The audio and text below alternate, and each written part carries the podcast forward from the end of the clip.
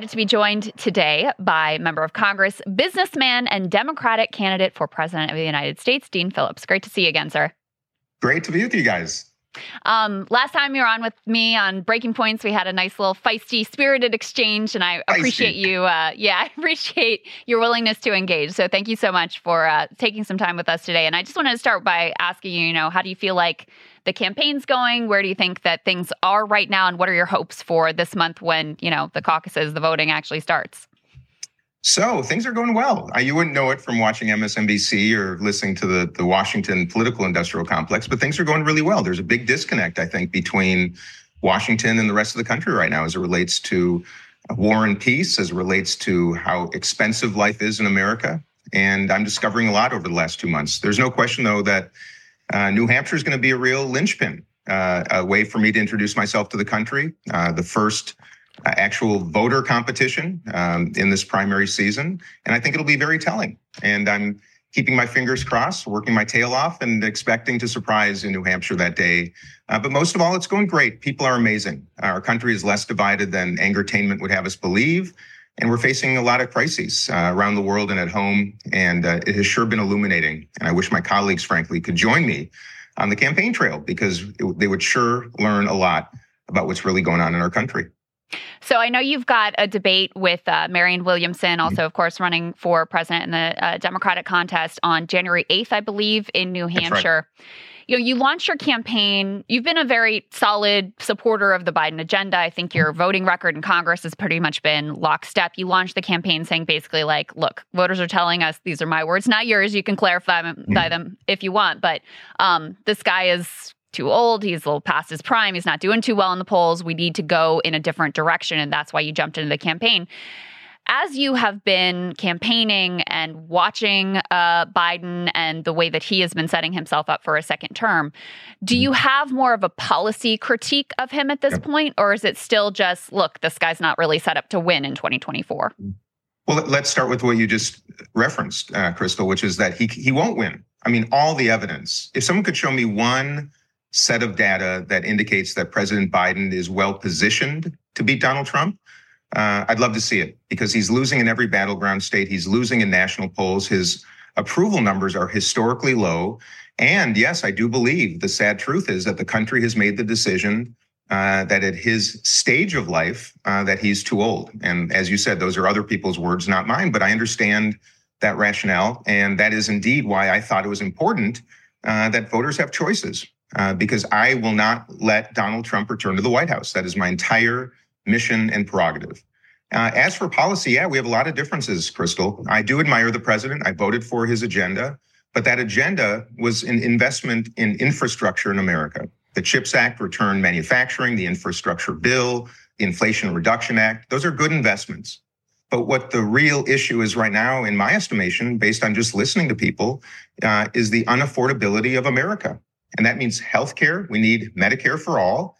Housing. We need housing for everybody. Half a million people are sleeping in the streets every night in America. 26 million without healthcare uh, coverage.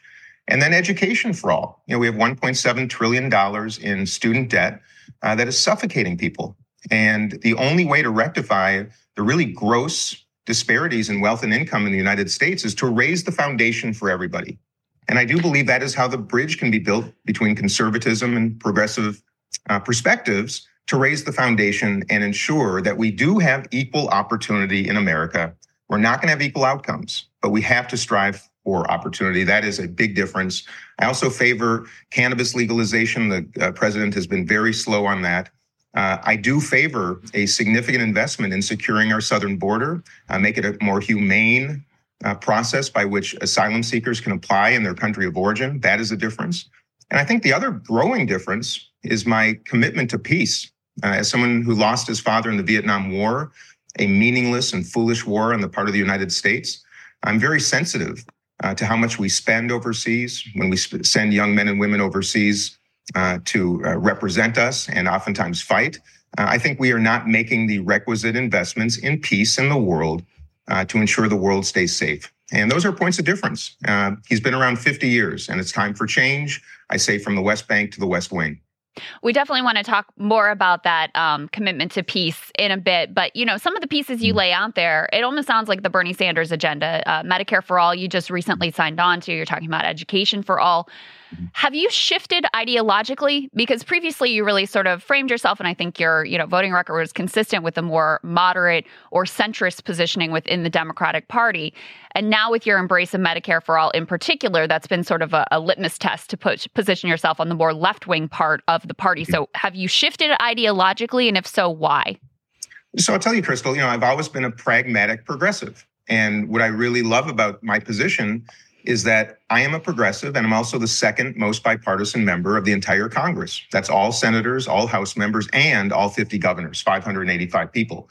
And I think it's time for people like me, positioned as centrists or moderates, whatever you want to call us, uh, to try to repackage some of the progressive policies to make them make sense to conservatives. And I've discovered how to do that as a representative from a very purple district.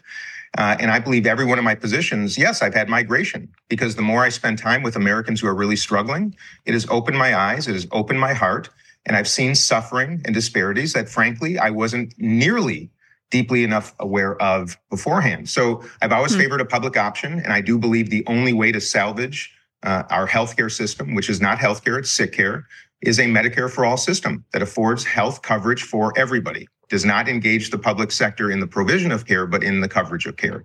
I've always believed in education should be affordable for everybody. Uh, and housing, you know, we need to build 7 million housing units. Uh, it is not a progressive or a conservative policy. It's a simple fact that we need to produce housing. But is there, have I migrated a little bit uh, on some areas since I've campaigned? Absolutely, which is what's supposed to happen. Uh, I'm also to the right on some other issues. I probably border security uh, is a good example of that because uh, I'm common sense. But I'll tell you, I think there's an opportunity for progressives if we're willing to work together with conservatives to repackage, reimagine some of the policy pros- um, pr- proposals that have been issued for many years by progressives, but do so in a way that is invitational instead of confrontational. Because I think there's a grand opportunity. That's indeed the whole basis of my campaign. Uh, by the way, I've been pretty progressive too, Krystal, in a lot of bills. I voted for the reparations pilot programming. I'm looking at a UBI pilot program bill right now because I think that could be one of the solutions. Uh, and this has really liberated me uh, to pursue the policies that I think are in the best interest of the entire country, not just my own district. So, would you say you're more of an FDR Democrat or a Clinton Democrat?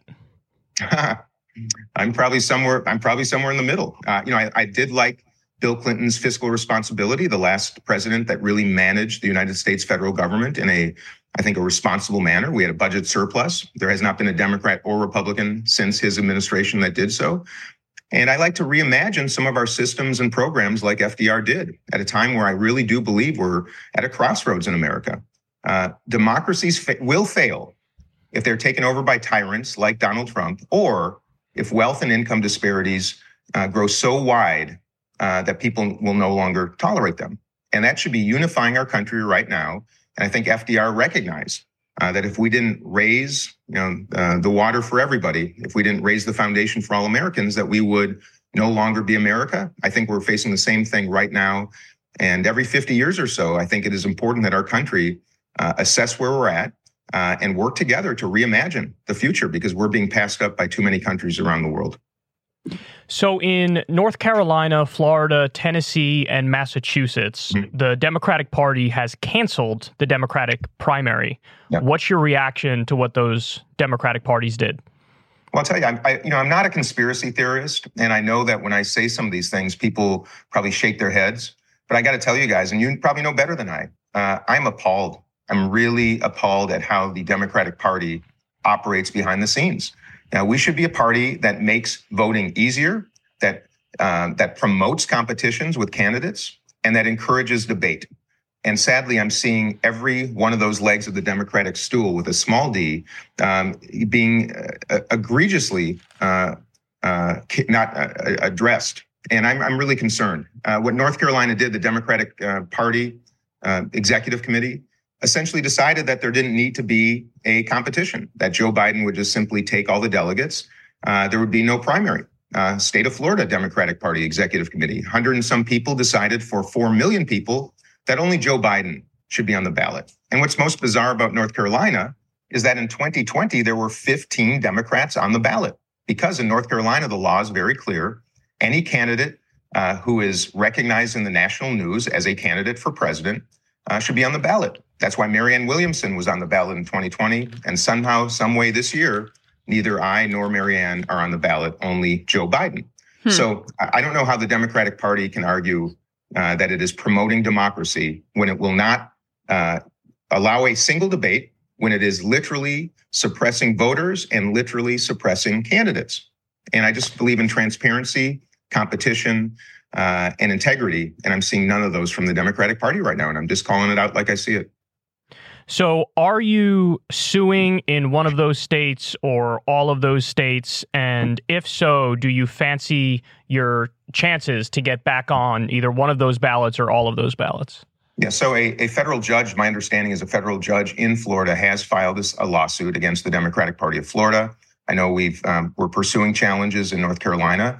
Uh, it's my understanding the Democratic Party wants this. They want to uh, literally disqualify Marianne and me from being on the ballot, forcing us to bleed us dry financially. Because every time you got to sue a state party, it's about hundreds of thousands of dollars. And of course, mm. they've got endless resources. Uh, campaigns do not.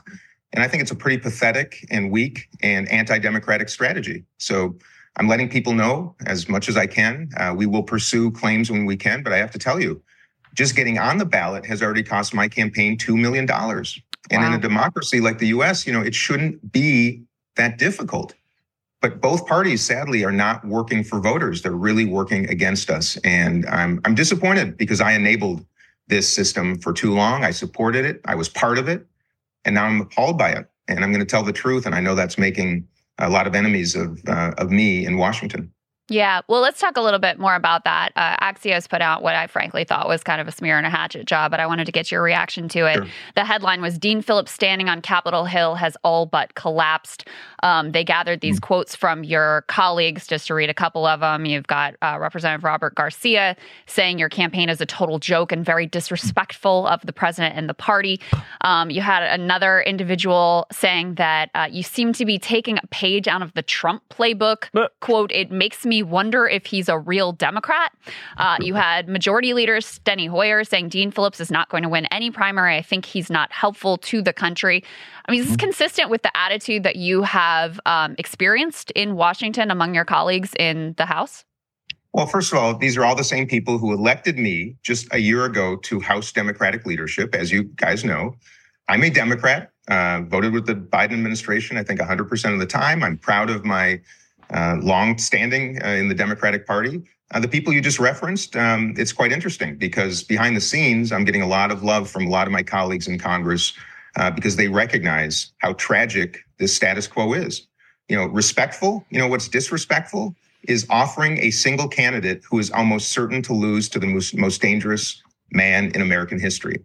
Uh, that's disrespectful um, not winning a state primary, you know what? We'll see. And by the way, that's not what this is about. What this is about is ensuring that we have choices for voters. And I'm saddened to say that there's a culture of silence. Uh, there is follow the leader, and there's not a single shred uh, of courage or independent mindedness in the US Congress, as we see now on both sides of the aisle, because the system is designed to punish anybody who would have the audacity to practice democracy. So, look, I, I, I, don't, to be honest with you guys, I don't really care what people in Washington think. What I do care uh, is what voters around the country think. And the fact of the matter is, voters are angry. And the reason we have Trumpism is because of comments like the ones from those three people right there. They don't get it. They don't understand how absolutely furious Americans are. Many people who used to vote for Democrats who now are Trumpers because they're so disgusted with this notion that in America we would have coronations and not have choices. So I think it's as simple as that. And by the way, I knew what I was getting into. I knew I'd torpedo my career. I knew that I would lose friends. But I'll tell you, it's in this pursuit of principle. And I just wish more people would be willing to do the same thing. So in Maine and Colorado, Trump has been kicked off the ballot for mm. violating Section 3 of the 14th Amendment. In yeah. one case, you had the Secretary of State say, I'm making this decision. In the other case, you had the state Supreme Court make the decision.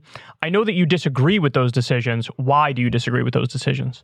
Well, let, let, me say, let me first say that I was trapped in the House chamber on January 6th. You know, there is not a more despicable, dangerous despot in American history uh, than Donald Trump. Uh, he inspired an insurrection, I believe. He did nothing to end it when it started.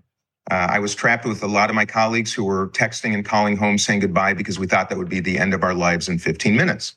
So don't get me wrong about what I think about Donald Trump. What I'm concerned about is the fact that the United States Congress was not able to prosecute him. We charged him with a crime. Uh, he was basically found not guilty. So I do believe it's awfully dangerous in the United States of America when a man who is leading in the presidential race is disqualified from ballots um, because I think that's going to lead to both civil unrest and even potentially civil war. I do believe that Donald Trump should be defeated, but not by the legal system, by voters, period. Uh, so it's pragmatic. It's about protecting our country. It is not about what I think of Donald Trump. Uh, and I do believe the Supreme Court will have to opine, and I will respect their decision either way. I just think it's dangerous. It's not that I think it's right or wrong. I think it's dangerous. And I think we're going to see that play out, sadly, uh, if this continues, because we can't let voters uh, be suppressed. We have to let voters make the decisions when it comes to candidates, especially ones favored by over half of the country. I cannot believe we're even in this position. The man has been charged with so many crimes. His businesses have declared bankruptcy. His family foundation was shut down. Know, he's a criminal. He lacks character. He's a narcissist. He's a pig. And people are still favoring this man for the president of the United States over Joe Biden. That's what this entire campaign is about. I am screaming from the rooftops to Democrats that we better get our damn act together fast because we're walking into a disaster. Unlike 2016, we know what is forthcoming. That is my message to people. And the way to disqualify him is to ensure that we have a candidate who will beat him not use the legal system to do so, because we're not going to win that way. That's my contention. So that argument sounds to me like it's just you kind of disagree with Section 3 of the 14th Amendment. And my issue with that is if you do a plain face reading of the mm-hmm. amendment, it actually fits remarkably well. So it says in very plain language uh, that you can't hold office in the United States if you have engaged in insurrection, quote, mm-hmm. if you have engaged in insurrection or rebellion against the same, or given aid or comfort to the enemies thereof. So I guess my mm-hmm. question is, how does this not apply? And even if you take a conservative legal philosophy of textualism or originalism, it almost mm-hmm. applies even better in that scenario. So why shouldn't he be kicked off? Look, I, I hear you. And, and what I'm trying to say is that we had the chance to remove him forever uh, by pursuing the impeachment charge against him, of course, for which I voted, for which 10 Republicans voted, nine of whom are now gone from Congress because they, you know what happened to them. I'm not disagreeing with the text. I'm not disagreeing with the, the amendment itself. I think it is terribly important, actually. What I'm all I'm trying to say is that the United States Congress found him not guilty sickeningly because I can't believe we did, but that's what happened.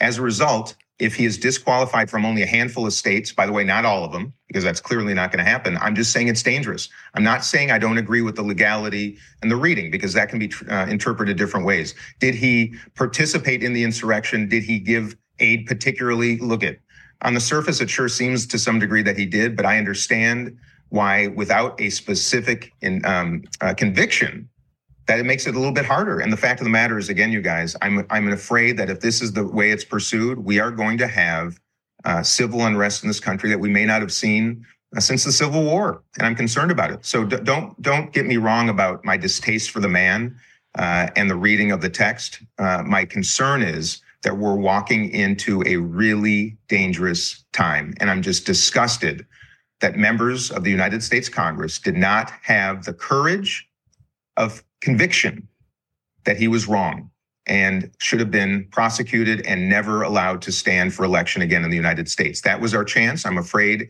uh, we didn't seize it, uh, and I'm repulsed by it, but that's where we're at. So there's a few things I would say in response to that. First of all, on um, the fact that he was found effectively not guilty um, in the Congress. You know, when this was applied predominantly mm-hmm. during, you know, post Civil War in the past, it didn't require uh, congressional impeachment hearings for mm-hmm. someone to be, you know, barred from office based on this provision. That's number one. Number two, it seems like the argument you're making isn't really about the legality or the technical reading of it or how it was applied in the past. It's over fear of an outcome of the future. And it doesn't seem to me like the law or provisions of the Constitution should be, you know, subject to guesses about what might happen if the law is in fact faithfully applied. Yeah. And the last thing I would say is I think you're 100% right that we are entering dangerous territory. And I think that is regardless mm. of what happens with this uh, upcoming likely Supreme Court decision. I mean, let's say that Donald Trump loses again at the ballot box. We ended up with January 6th in that outcome. So, mm-hmm. to me, to try to control the future, you're basically allowing this group of uh, zealots and the president himself to hold the country hostage to keep him from being held accountable. I understand, and I and I respect that, and that's why I think it's really important that the Supreme Court opine fast, because of course our Constitution delegates authority for elections to the states, and that's why it's going to be a one at a time affair. The fact of the matter, Krystal, is that over half of the country does not believe that Donald Trump is guilty of those crimes. And that's all I'm talking about is who should be the judge and jury of this particular man. But uh, actually, Congressman, know, when when you asked the American public, I mean, there was a poll done of yeah. do you support kicking him off the ballot, and it was actually pretty overwhelming. People were like, yes. A it was almost sixty percent. Yeah, it was almost sixty percent said yes. get him out of there. So, yeah. you know, the American people actually do think he was guilty of these crimes and do think that he should be kicked off the ballot. I've we've read different data, and I respect. I'm, I'm sure I, I didn't see the the poll that you just uh, referenced, and I, I respect that, guys. I'm, I I hear you. I as someone who has been subject to the man, both as a member of Congress, as someone trapped in the House chamber. There's no one more repulsive in the United States of America than he. And I'm trying to save our country, and I do understand why one can argue on the 14th Amendment on either side of this issue. Uh, I know the text on one hand uh, seems very clear. On the other hand, I think it can be a matter of interpretation. I'm not shaming the states that have done that. I'm simply saying that I believe that voters should be the judge and jury. And as Democrats, I believe it's going to really be difficult for the Democratic Party to emerge from this as a strong and principled uh, movement and party uh, if it appears to the, a lot of the country that Democrats pursue strategies like they're pursuing against me and Marianne Williamson and against Donald Trump. And by the way, it, it, it might be perfectly legal for the Democratic Party to do what they did in Florida and North Carolina. Might be perfectly legal. It doesn't make it any more atrocious and ridiculous uh, and anti-democratic. And I think sometimes you know we have to interpret these things from a perspective of what's in the best interest of the country. And I just feel right now that what's in the best interest of the country is to let the country defeat Donald Trump, because I don't know if we recover from it uh, if we do it another way. Period. And if I if every state did this, you guys, I that might be a little different. But I think mm-hmm. this is causing real grave concerns when only a couple states pursue this. It should be either all or none. I do believe that's why the Supreme Court is going to play a big role in this. And I'm not, I'm really, I, this is more of a discussion and debate, not a hardened position uh, from me. I just want you to know that. I'm just I, really I hear concerned. you.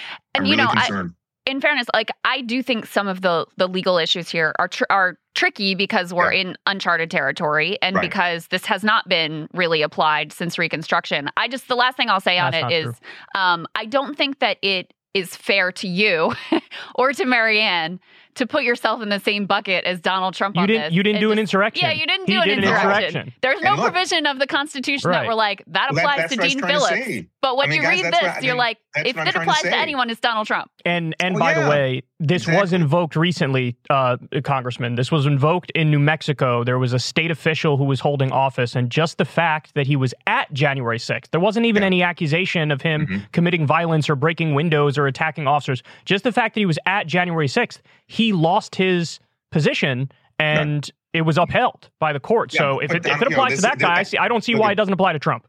Well, no, but but that's what I'm getting at, you guys. Look at uh, you know every word matters. I look, you know what I feel about this man. I, I, couldn't be more repulsed by him. The fact is, he wasn't actually at January 6th. You know, he was at the rally. You could argue.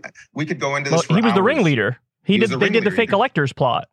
I'm just all I'm saying, guys, is there, there's there are fine lines between these um, these truths. We know he is wrong. We know he's dangerous. I'm not discounting that. I'm just saying that there is a matter of interpretation, and I am really really concerned. And I'm glad you referenced what happened to Marianne and, and me at, the hands of our own party. Did the same thing. I mean, I tweeted yesterday about how the Democratic Party is literally using the same tactic as Iran and Russia uses to arbitrarily disqualify candidates. And people were aghast that I would say such a thing. Well, I don't quite understand what is the difference. When you are arbitrarily removed, when you are a candidate for president, when you were on the ballot, in this case of Marianne Williamson last time, but right. not this time? What's and and you will not allow the president to debate. You will not. He does not campaign. He does not answer questions from the press. He does not appear in front of voters. I mean, you guys, this is getting to be a little bit weird. I'm just being forthright. Yeah. And all do, the attention is they, on. Yeah. Mm-hmm. Do you think they want to win? Because no, I mean, as no. you said, like lowest approval rating no. of an incumbent president seeking re. So what, like, what leads to this mentality? How do they end up in this mindset where, on the one, I mean, you just can't believe their rhetoric about believing Donald Trump is a true threat to democracy when they're bound and determined to guarantee that you they have such a weak candidate to go up against him. I'm trying to inspire Democrats to want to win. This is about freaking winning, winning. And look at the numbers. Politicians lie all the time. The numbers don't. You can tell me anything that, oh, you know, Biden does have it. Yes, he could win. Is there a small chance he could win? Yes. He himself said a couple of weeks ago that there are 50 Democrats that could beat Donald Trump.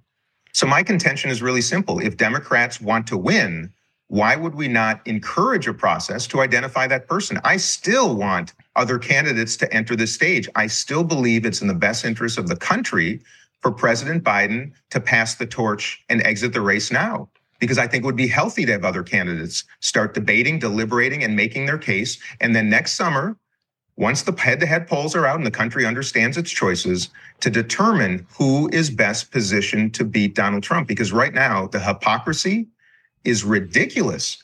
And yes, why, Krystal? I think it's really simple. People in positions of prestige and power wish to protect themselves, period. And if people would open their eyes and stop walking into this delusion and this nightmare that we're about to walk into, we could still win this handily. And by the way, if it's Nikki Haley against Joe Biden, you've seen the numbers. Biden probably loses by 15 points. So I don't understand right. what is going on here. I do understand Democrats are being deluded, and it is a really steep slope to explain this to Democratic voters who have literally been hoodwinked by our own party. And I'm really saddened to report that but it's yeah. true. It's true. So let's move to Israel here. How would you handle Israel different from Biden? Well, first, let, let me go backwards first because I think it's important. You know, this this cycle of violence has been occurring literally since I was born. And when I was born, Joe Biden was essentially a U.S. senator. I was three years old when he went to Washington. You know, the cycle of violence has been ongoing. The United States we came close under the Clinton administration, of course, and and Jimmy Carter, of course, made peace, um, you know, with with Jordan and also Egypt. But since then, for the most part, the United States has been very unsuccessful uh, in addressing one of the most significant challenges facing the world. Uh, and I'm sick of the cycle. Uh, I am sick of the terrorism. I'm sick of the settlement policy. I believe that the uh, Palestinian Authority is corrupt. Hamas is a terrorist organization, and Benjamin Netanyahu all three of those leaders uh, or organizations have got to go. This is the truth. And I think it's time for the entire world, friends and foes, to work together to impose peace. And what I mean by imposition of peace, it is time for a Palestinian state. I'm a Jewish man. I have great affection for Israel uh, and its right to exist in the Jewish people. You can imagine.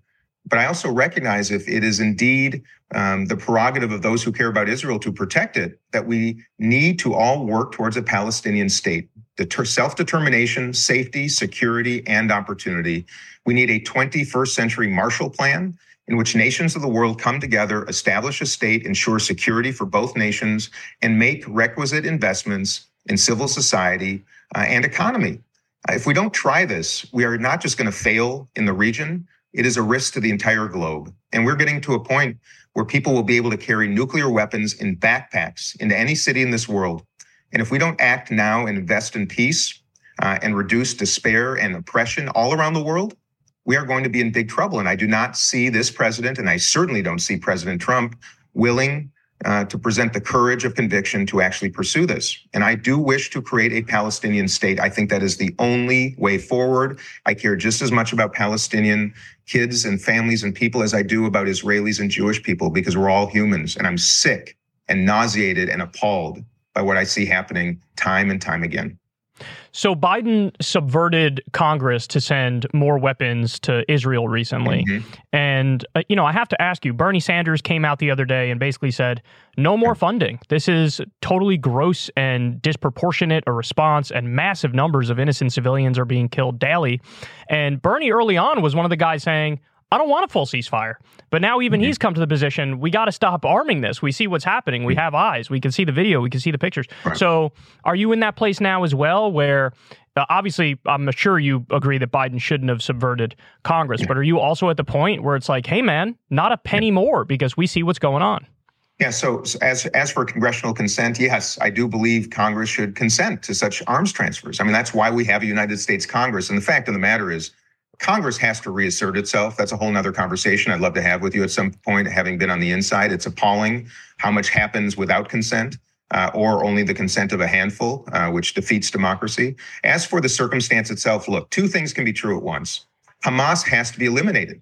Uh, they do not, they're the enemy of not just Israelis, they're the enemy of Palestinians, and it is the truth. Palestinians want the same thing that every one of us want in the world, which is security and possibility, Uh, food on the table, you know, economic potential. It's not that difficult, but Hamas is not looking for peace. And Benjamin Netanyahu is not looking for peace. So two things can be true at once. Hamas has to be eliminated. On the other hand, Netanyahu and his government right now appear to have no incentive to end this war. And that's a reality. He's facing corruption charges. His only his standing only increases when there's times of battle.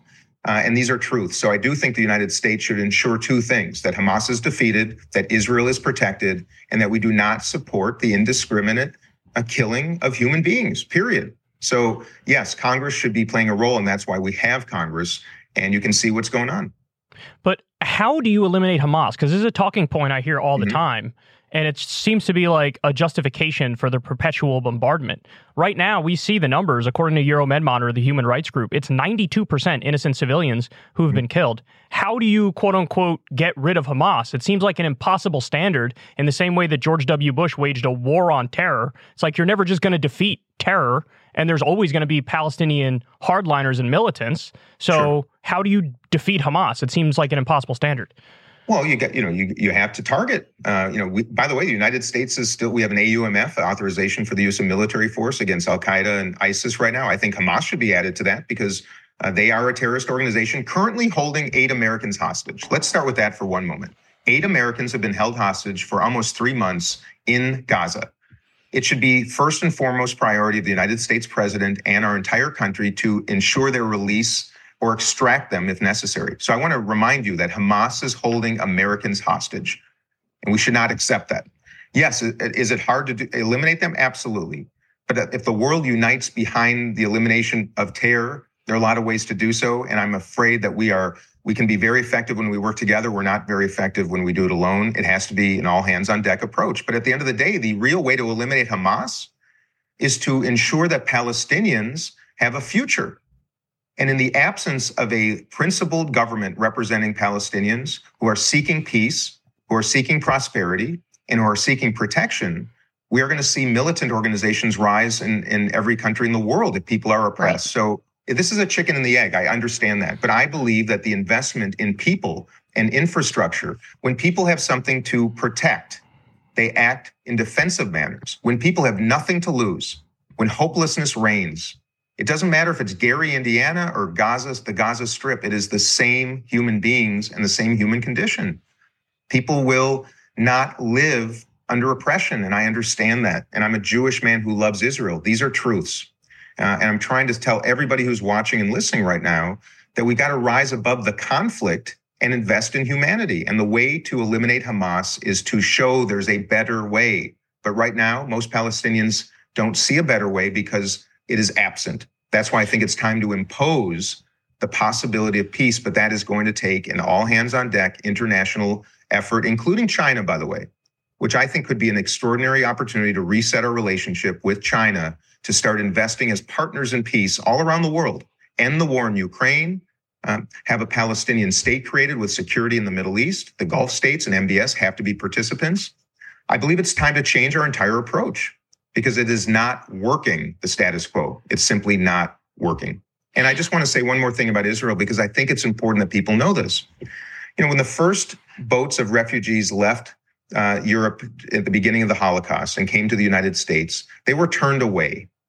Right? They were turned away. There are now 200 or so Christian majority nations in the world, about 140 Muslim majority nations in the world. And there's just one Jewish majority nation in the world, established after 6 million Jewish people were killed just for their religion. And Israel needs to exist. Uh, and progressives in America supported Israel for generations under that belief that there needs to be a singular, at least, Jewish majority state as a place of refuge for the Jewish diaspora, because there will be another Holocaust, sadly, or another pogrom. We're seeing evidence of that uh, anti Semitism rise again. So I would just ask people to have hearts open for Palestinians who have suffered and also the Jewish people who have suffered through thousands of years of horrifying history. Uh, there's a lot of oppression in the world. We have a lot of it here in America. But I just want to be mindful of the realities and let's work on the solutions rather than the condemnations. And that means it's time for new leadership, like I said, in the West Bank, in Gaza, and in the West Wing, period. Congressman, do you believe that Israel has committed war crimes and would you be committed to holding the perpetrators of those war crimes accountable were you president?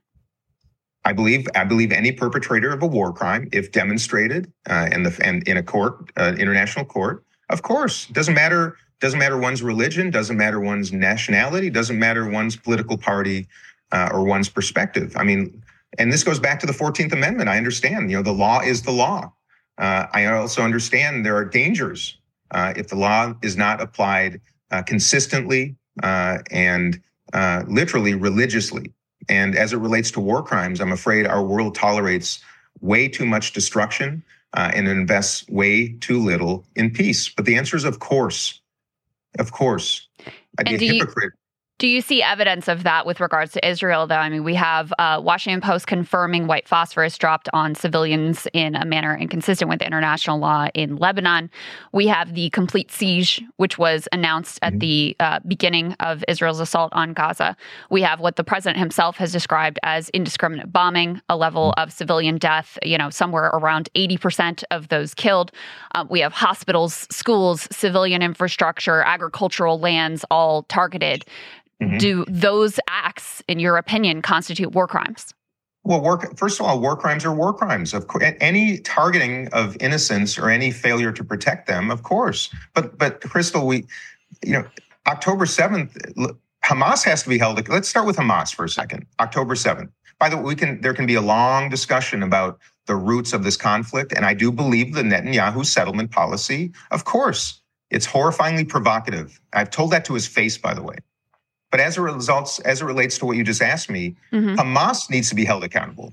Talk about okay. indiscriminate. So, talk, no, but let me let me just finish. You asked the sure. question. Let, us start with Hamas. What they did okay. to women, the rapes, the videos. I, I don't know if you've seen that are most horrifying videos of the direct targeting of innocent civilians I've ever seen. It's repulsive. Okay, that is a horrifying crime against humanity. If Netanyahu is demonstrated in a court of law that Netanyahu knowingly targeted civilians or took no steps to prevent civilian loss of life? Well, of course. But of here's, course. you know, I don't want to nitpick, but here's my issue with what you just said. The language you use with regard to Hamas is appropriately unequivocal. You talk about the, you know, the crimes that they committed, the horrors that mm-hmm. they committed. You don't say if they did, if it's proven in a court of law.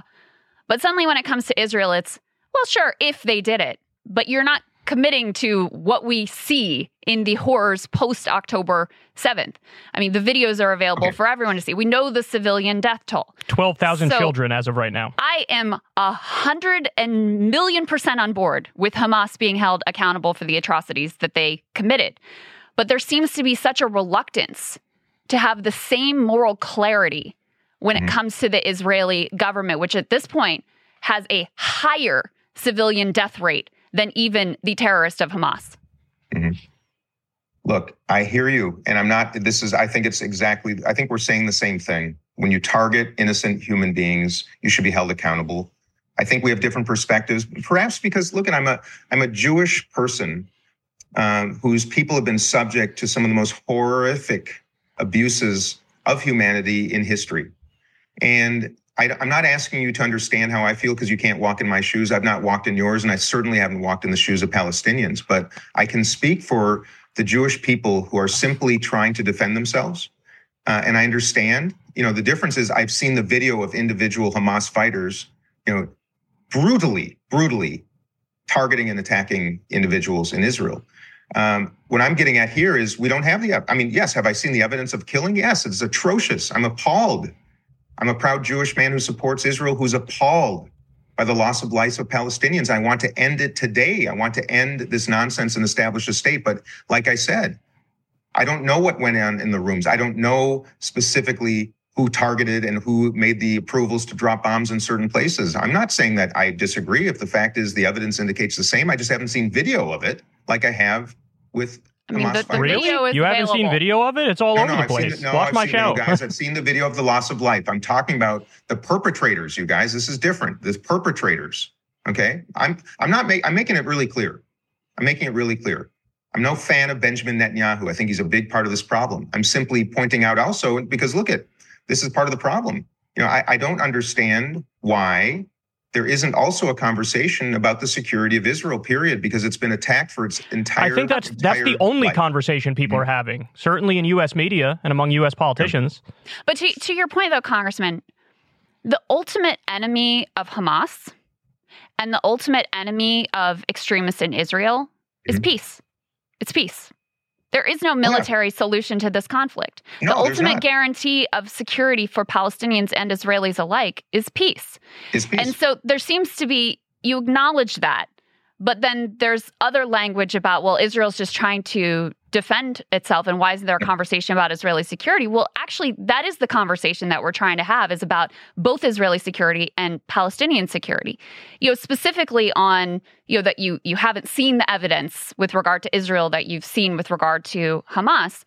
You know, the government, Yoav Gallant, the defense minister, at the beginning of this, he announced mm-hmm. complete siege, blocking food, water, medicine, fuel and said, quote, we are fighting human animals and they need to be treated as such.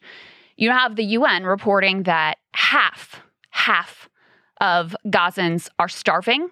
Mm-hmm. 90% of the population, entire population, routinely goes entire days without eating. Mm-hmm. Okay, this isn't me. This is the UN. This is what the government announced is that complete siege and denial of the basic conditions of life is that a war crime? I i'm so just just listening to what you just shared Krystal is it makes my heart break and it's sickening and it's wrong and i don't want to see humans suffering. I'm i'm trying to make this really really clear. I'm sick of it and i do believe people who are responsible for war crimes should be prosecuted period but are they responsible and, and, for war and crimes? the fact of the matter is, you know, and but I, and look, all I'm trying to get to with both of you right now is two things can be true at once. You know, Hamas is a horrific terrorist organization that is committed to the destruction of the Jewish people. And I'm not going to continue to tolerate people who will not simply acknowledge that. That is true. And that's the easiest acknowledgement in the world, though. I think the I question also, for you is Is Netanyahu I, a terrorist? Is Netanyahu a terrorist? I have to, I've sat with Benjamin Netanyahu twice this year. I've made it very clear how I feel. He is responsible for the lack of security, and I believe for a lot of the mess in which this entire region now finds itself in right now. His is he a terrorist? Policy, his right wing government. I'm not going to call him guys. You're going to you push should. me in directions.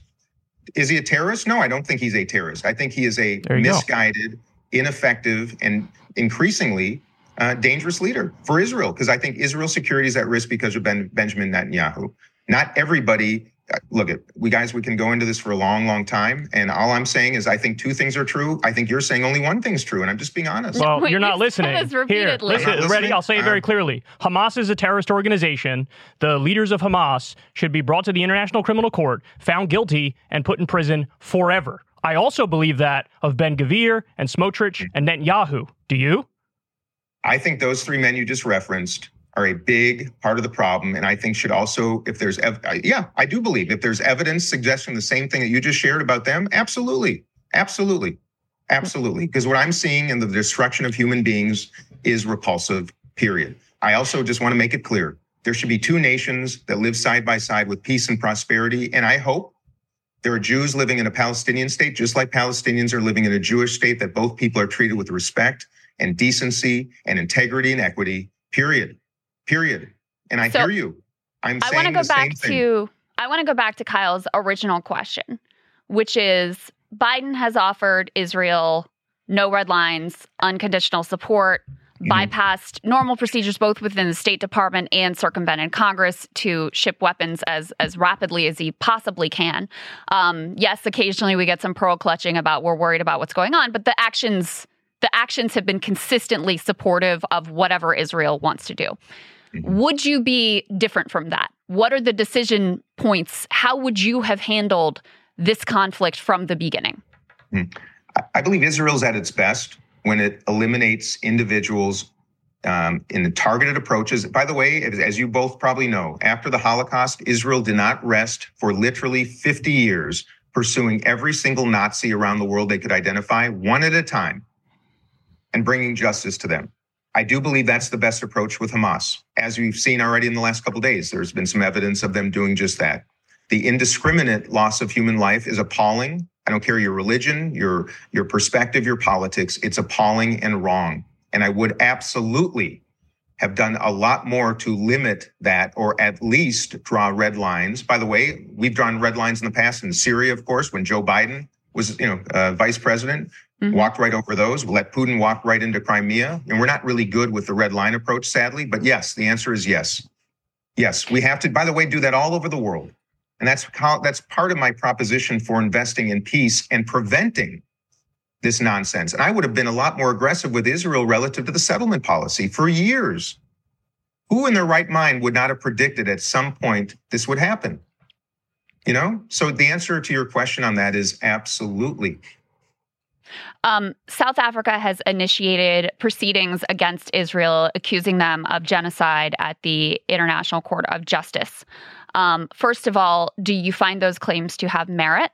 And second of all, if you were president and the ICJ found Israel guilty of genocide, would you support that finding? Well, you know, Krystal, genocide, I'm going to return to the genocide is what Hitler did to the Jewish people, specifically, very clearly targeted the elimination of an entire people. That's genocide. Hamas is committed to the destruction of the Jewish people in Israel, shoving people into the sea. That is, to me, the roots of genocide. And, and do I have great faith in the international courts right now on any of these circumstances? I do not. But it does not change my perspective that, like I just said, anybody who commits crimes against humanity should be prosecuted and held accountable. Period. And so, do, do, you not, find do you find that their claims have merit? They uh, put in something like an 84 page report that details conditions on the ground, including, as I've mentioned, the denial of you know the basic conditions yeah. of life through the complete siege, the indiscriminate bombing. They also have six pages of comments from Israeli politicians and military leaders, including up to and including Benjamin Netanyahu. Do you find any of those claims to have merit? And would you uphold a finding of guilt were it to be issued and you were president? Okay, as I said earlier, uh, if evidence indicates that Benjamin Netanyahu initiated uh, this knowing about the loss of indiscriminate or indiscriminate loss of life, uh, that is one thing. But it, are, does is Israel committed to genocide? No, they're not. And any any contention uh, like that, I think, is really appalling because no, uh, Israel is not committed to eliminating the Palestinian people or Muslim people. No, they're not. Now, Hamas is committed to eliminating Jewish people. That's true. I don't. I, I don't know how else to portray it. No, I don't think this is a genocide. I think it is a. I think it is a poorly executed plan. I think it is resulting in horrifying, indiscriminate loss of life that must be stopped, never to happen again. And those who've been perpetuating it should be held accountable based on the law. Period. On, like we can move on. Um, we can Hamas, move on. That means that means Hamas and Israel. And I, all I'm looking, uh, guys, all I'm looking for is this. I just want to make this case. You know, I, and it's I know I don't look like someone whose community is really suffering too right now. I know I don't look like someone who you know needs any help or support or is facing any kind of threat whatsoever. You know, I just look like a white privileged man. I know that. But I would just ask that both of you and people watching have some empathy for a group of people right now around the world who have been suffering for generations, who are scared out of their wits right now for their children too, and who have great empathy for Palestinian people like me. And I just wish progressives can unite around, around something much more important than which side you're on, which is the side of humanity. And I understand the appalling nature of this whole thing. I would just ask that you understand how the ignorance of how another people are suffering who look like me, that don't look like we need any help, is actually a really big issue. And I would just ask you to think about that. Suffering doesn't justify atrocity. Yeah, and let's be clear, uh, North Gaza, hey, well, North Krystal, Gaza has not, been wiped not, off the map, Congressman. What, but North, anti, North Gaza is gone. Anti-Semitism that is resulting from the, the anti-Semitism that is resulting from this is really dangerous and really horrifying for people. And I can tell you don't totally understand that. I'm not asking to do anything else other than to listen to what I just said and understand that there are a lot of people suffering. And no, it's not the same thing. No, no more than the Jews that were brutalized and killed and raped by Hamas fighters, any more than the indiscriminate loss of life in Gaza. They're both horrifying, and it has to end.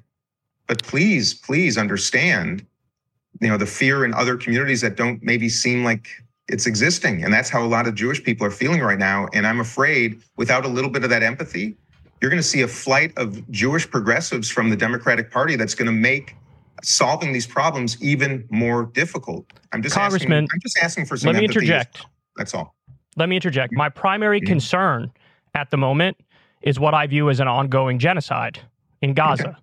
So we have, I'm just going to give you the numbers here. This is from Euromed Monitor, the human rights group. We have 30,676 Palestinians who have been killed. 12,040 of them are children. 6,103 of them are women. Of the 30,676 Palestinians killed, 28,201 of them are civilians. We have 58,960 people injured. There's been 105 journalists who've been killed. Many of them, there's tremendous evidence that they've been targeted on purpose. Of the 2.3 million residents of Gaza, 1.935 million of them are displaced. There's 67,946 homes that have been completely destroyed. We have 201 mosques that have been bombed, three churches that have been bombed, 169 healthcare facilities that have been bombed, 198 heritage sites that have been bombed.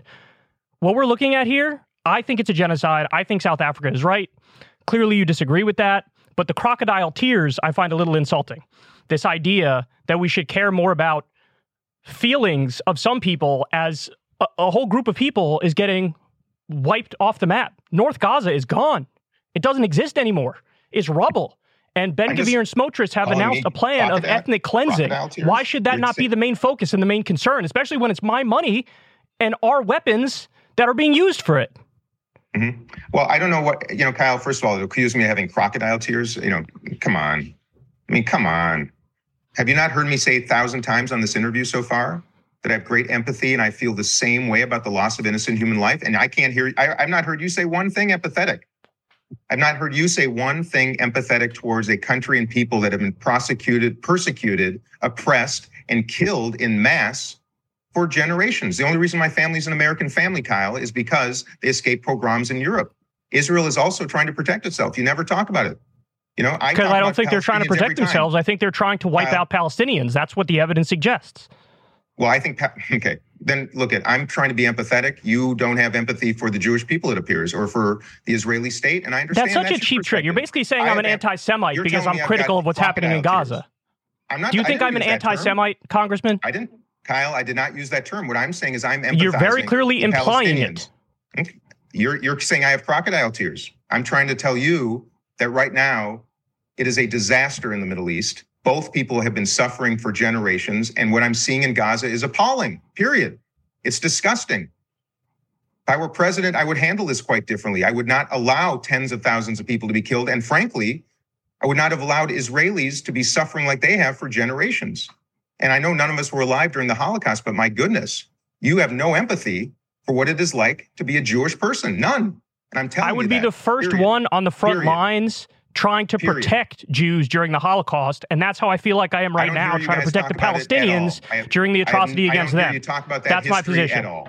Congressman, I don't hear you talk about that history at all. Do you think it's understandable? You, do you think I don't live in 1940? Do you think it's understandable to prioritize an ongoing genocide?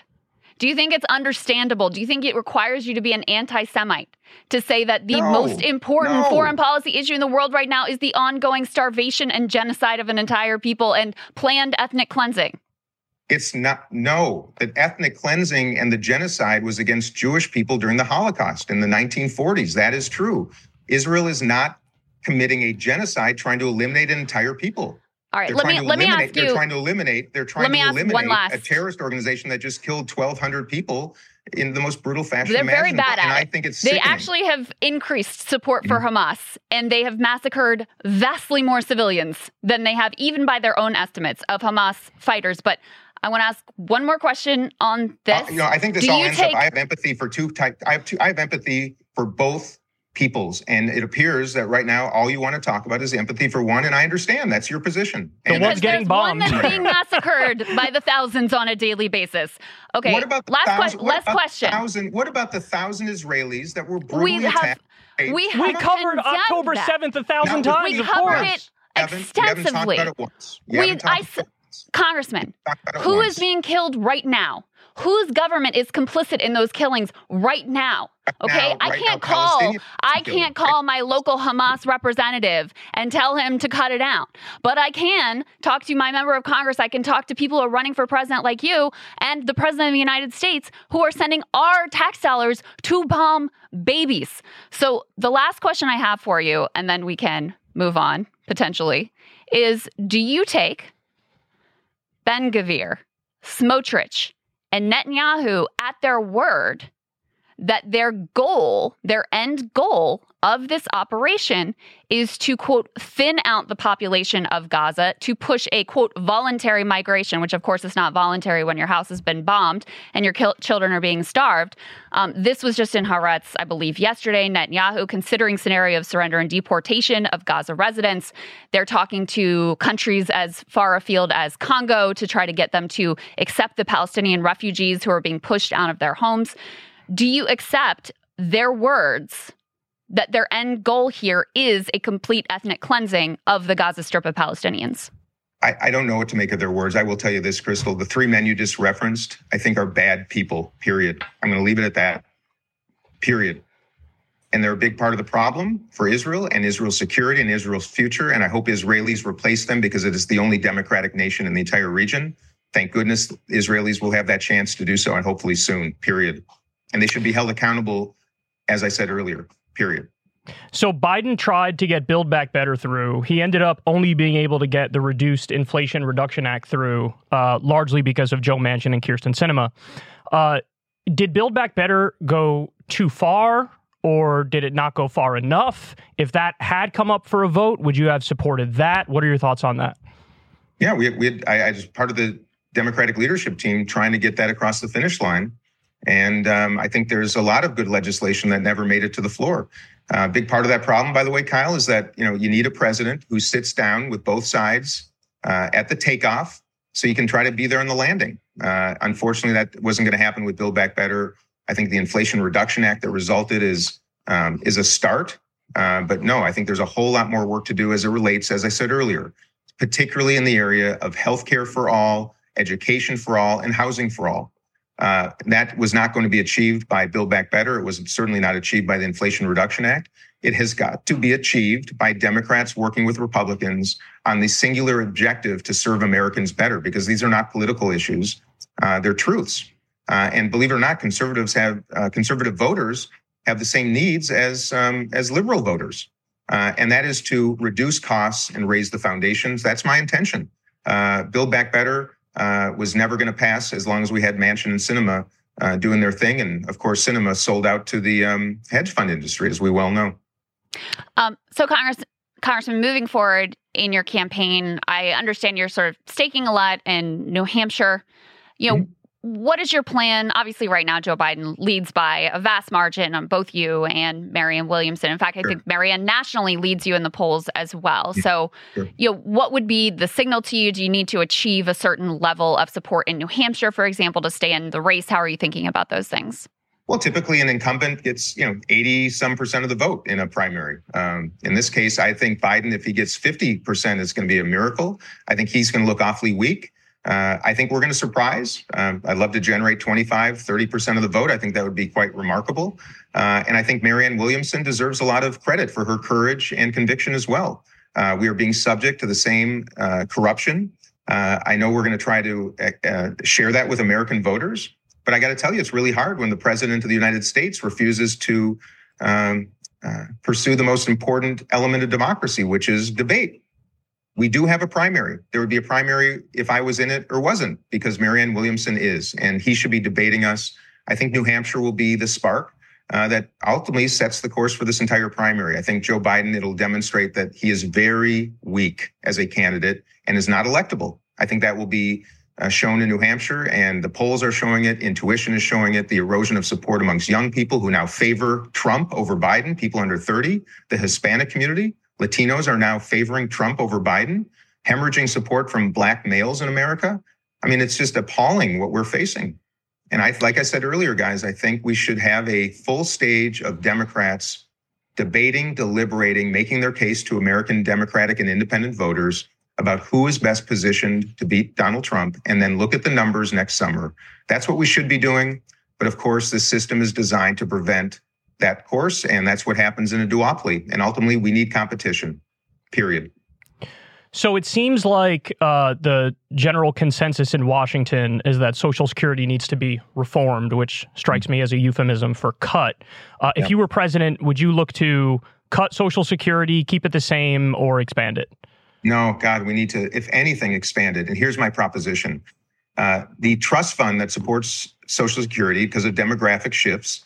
Uh, is going to reduce benefits beginning in 2033 by about 25% which is going to be tragic. Social Security is the most uh, successful anti poverty program in world history. So, what do we do? Uh, we need to raise the contribution cap from $160,000 to $250,000. It's, it's right now it is regressive. Uh, so 250 will extend the program at least until the 2040s at the current level of benefits. But here's my other proposition, Kyle. Uh, I believe we need to create a, a pool by which successful, financially successful Americans at their own discretion can contribute their social security if they don't need it into a pool that is redistributed to the lowest 10% socioeconomically uh, of retirees on social security. And I say this because I sat with two extraordinary elderly women in North Conway, New Hampshire a few weeks ago. They were eating lunch uh, at a retirement facility that served free lunches. And they were telling me that the last three days of the month, they typically only eat cold cereal and milk at night because they don't have any money left for a warm meal. And it made me so heartbroken and furious uh, because I know that $100 a month more for each of them is the difference between dignity and despair. So there is a way to solve this. Never under my watch would I allow Social Security to end or be reduced. If anything, it needs to be expanded. I also favor something in the beginning of life. Uh, the notion of affording every single baby born in America uh, an investment account and some propose $500, some in the thousands. The point being, every young American child I'd like to see start their lives with a baby bond notion that will grow over time, that can't be tapped until they're older, uh, inject into our curricula, uh, the management, financial management classes. So young people in every zip code in the country learn how to manage money. They see their own nest egg grow. They can contribute to it over their lifetimes so that we start with a higher foundation and we end with a higher foundation in America. Uh, that's my proposition on both. And I think if we start doing that, we're going to see that foundation in the middle raised for everybody and equal opportunity for all will finally exist in America. And we've got to do it by working together. Democrats alone cannot get this done. We've got to make the case in a different way. So, what's your uh, strategy to deal with uh, a rogue Congress and an obstructionist Congress when you talk about policies that are supported by a vast majority of the American people, like $15 minimum wage or paid family mm-hmm. leave, for example? It seems to always like hit a brick wall because like every Republican opposes it, and then you have some Democrats who oppose yeah. it as well. What would be your strategy as president to try to find a path, find a way to get mm-hmm. through really popular uh, proposals? I know this sounds kind of trite, but at the end of the day, uh, Congress is a very human institution. And for someone who comes from the private sector like I have, you know, I look at this differently than people who've only come up through a political system, which is te- typically predicated on fighting each other, fighting nonstop, winning the next election. I'm a problem solver. That's my nature. I like working with others. And in the case, let's take healthcare as a, as a perfect example. Conservatives want to save dollars, tax dollars. Uh, but they also want to make sure everybody has uh, uh, health care if they if they can. Progressives, of course, we're focused on ensuring everybody has health care. A little less focused sometimes on the cost of it. Right now, we pay double any country in the world, and we allow pharmaceutical companies to simply take advantage of Americans. We subsidize the entire world. So the ironic part about this, with 26 million Americans with no insurance, 90 million uninsured, paying double the rate of any com- um, state in the, uh, I'm sorry, country in the world, we could save trillions of dollars over decades if we insured a health um, insurance policy for everybody in this country. That is not the government in the care, the provision of care, but just the coverage. So I will work with conservatives whose constituents are suffering just as much as Democrats, not able to access care, going bankrupt. 66% of bankruptcies in America right now are because of medical debt. Most families are an illness away from bankruptcy. Tens of thousands of dollars in medical debt, families all around the country. It's appalling. So the way to do this is let's set the objective. How do we reduce costs and how do we ensure everybody is covered? I guarantee you, we will come up with a plan to extend benefits to everybody and reduce costs for Americans. Housing, believe it or not, conservatives want to see more production of housing. It is regula- it's regulations and it's zoning issues that prevent a lot more housing production that we need right now to house Americans. That can be solved. Education, whether it's trade schools, apprenticeships, college, whatever it might be, that is one of the great American promises. It wasn't that long ago when only 15% of American kids went to high school. And finally, our country woke up and said, boy, we should make sure that kids go to high school to compete in the new economy. Well, most kids should go to school, to higher education because the 21st century economy and 22nd century economy are going to require very different skills. So I think there's a way to make the conservative proposition that we should ensure that those who qualify and aspire to higher education should be able to do so without breaking the bank. And when the 15 largest uh, pub, uh, institutions of edu- higher education in the country have aggregated endowments of $326 billion, Harvard over $50 billion, I think that is a way to start. I think we should uh, impose an excise tax on the largest uh, university endowments in the country to ensure that every American, no matter their zip code, no matter their politics, can pursue higher education at no burdensome cost to their families, period. And I think conservatives, when approached appropriately, will help us get there, believe it or not. So my final question for you is just something I'm interested in. Has Cenk Uygur been invited to the debate between you and Marianne? And if not, why not? And what's your take on the legality of his campaign? Yeah, so first of all, he's been great. Uh, he and Marianne, Marianne and I have been in touch. Uh, we did a, a Young Turks uh, post GOP debate, uh, kind of uh, our own debate, which I thought was really interesting and, and um, provocative. Uh, I don't know if he was invited. Uh, this was not something coordinated. We were we were invited. I I, I can't. I'm not an attorney. I can't opine on the legality of this case. I mean, it's fairly clear that uh, only those who are born in the United States can run for president. Um, but I think debate is good, and uh, the more of it, the better for all of us. I'm more disappointed that Joe Biden uh, is not participating. Has said that he won't even do a single debate. He may not even debate in a general election if he's the nominee. Uh, so I don't have an answer to your question directly, Kyle, but generally speaking, I'd like to see more people on the debate stage, not fewer. And the fact that Democrats, here's another great example of the idiocy. We have literally handed hundreds of hours of primetime TV to the GOP. Every single GOP candidate has had a town hall. They've had debates um, almost every few weeks, nonstop coverage. They're making their case. And Democrats are not even inspiring a single debate that would attract attention, generate some energy, at least introduce candidates to the country and maybe move the needle a little bit. We're completely handing the keys to the GOP once again because it is such an unbelievably misguided strategy. We should be debating. And I think that would actually energize a base of voters right now who are so apathetic and so pissed off and so tired of this nonsense. So that's part of what we're trying to do. And I'm glad Marianne and I will be on stage. All right. Well, Congressman, uh, thank you very much for joining us. I know it got heated, but I respect the fact that you come here to engage and you're willing to sit on the hot seat, knowing that Krystal and I are not exactly easy interviewers. and and uh, we respect you taking your time and coming here. We appreciate it. If I could just say thank you guys. Hey, I, you know, we need to have these conversations. This is hard for me to talk about the state of Israel that I love, uh, that I care deeply about because of why it exists. And I respect both of you and everybody who is deeply dismayed and disgusted about the loss of life in Gaza. I share that with you. I just want everybody to know that, particularly you two. Uh, I am empathetic by nature. I'm horrified by the loss of life. And I want to invest in peace both here and around the world. Uh, to do so, we've got to stop fighting each other and start working together. And I'm educated every time I visit with you. And I just want to say thank you. Thank you, Congressman. We appreciate it very much. And good luck with your campaign. Thank you so much. Be well. You too.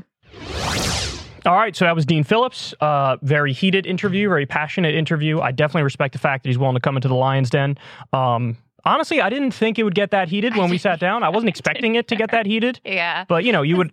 Go I'd ahead. already like had it out with him on Israel, and he at this like the surface level position for him on Israel now at this point is like it's like pretty good, you know. And I like what he talks about when he says impose a peace. That's like actually some language that you've been using of yeah, like we like, can't trust yeah. the like they're No. not going to do it on their own. Mhm. We just have to come in and be like this is what we're doing and we're going to enforce it and you're going to fucking get on board. right. It's actually like that part, Mhm. but it's clear when you push a little bit passive language versus active language. Yeah, I know. I I, know. mean- I know. it's like very clear and very visceral and very morally clear with regard to the Hamas atrocities on October 7th, which I also feel.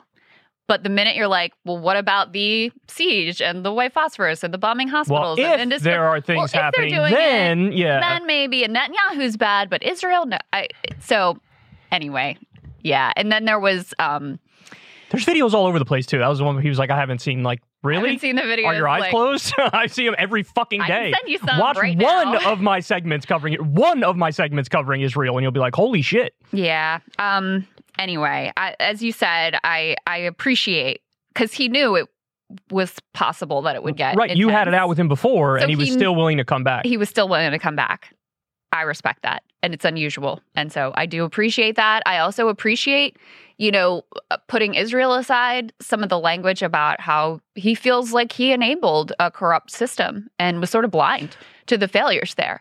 And I think it's important to have voices that were inside the system, that are inside the system, saying, this is disgusting. right. You know, this is outrageous. This is a, a betrayal of the American people.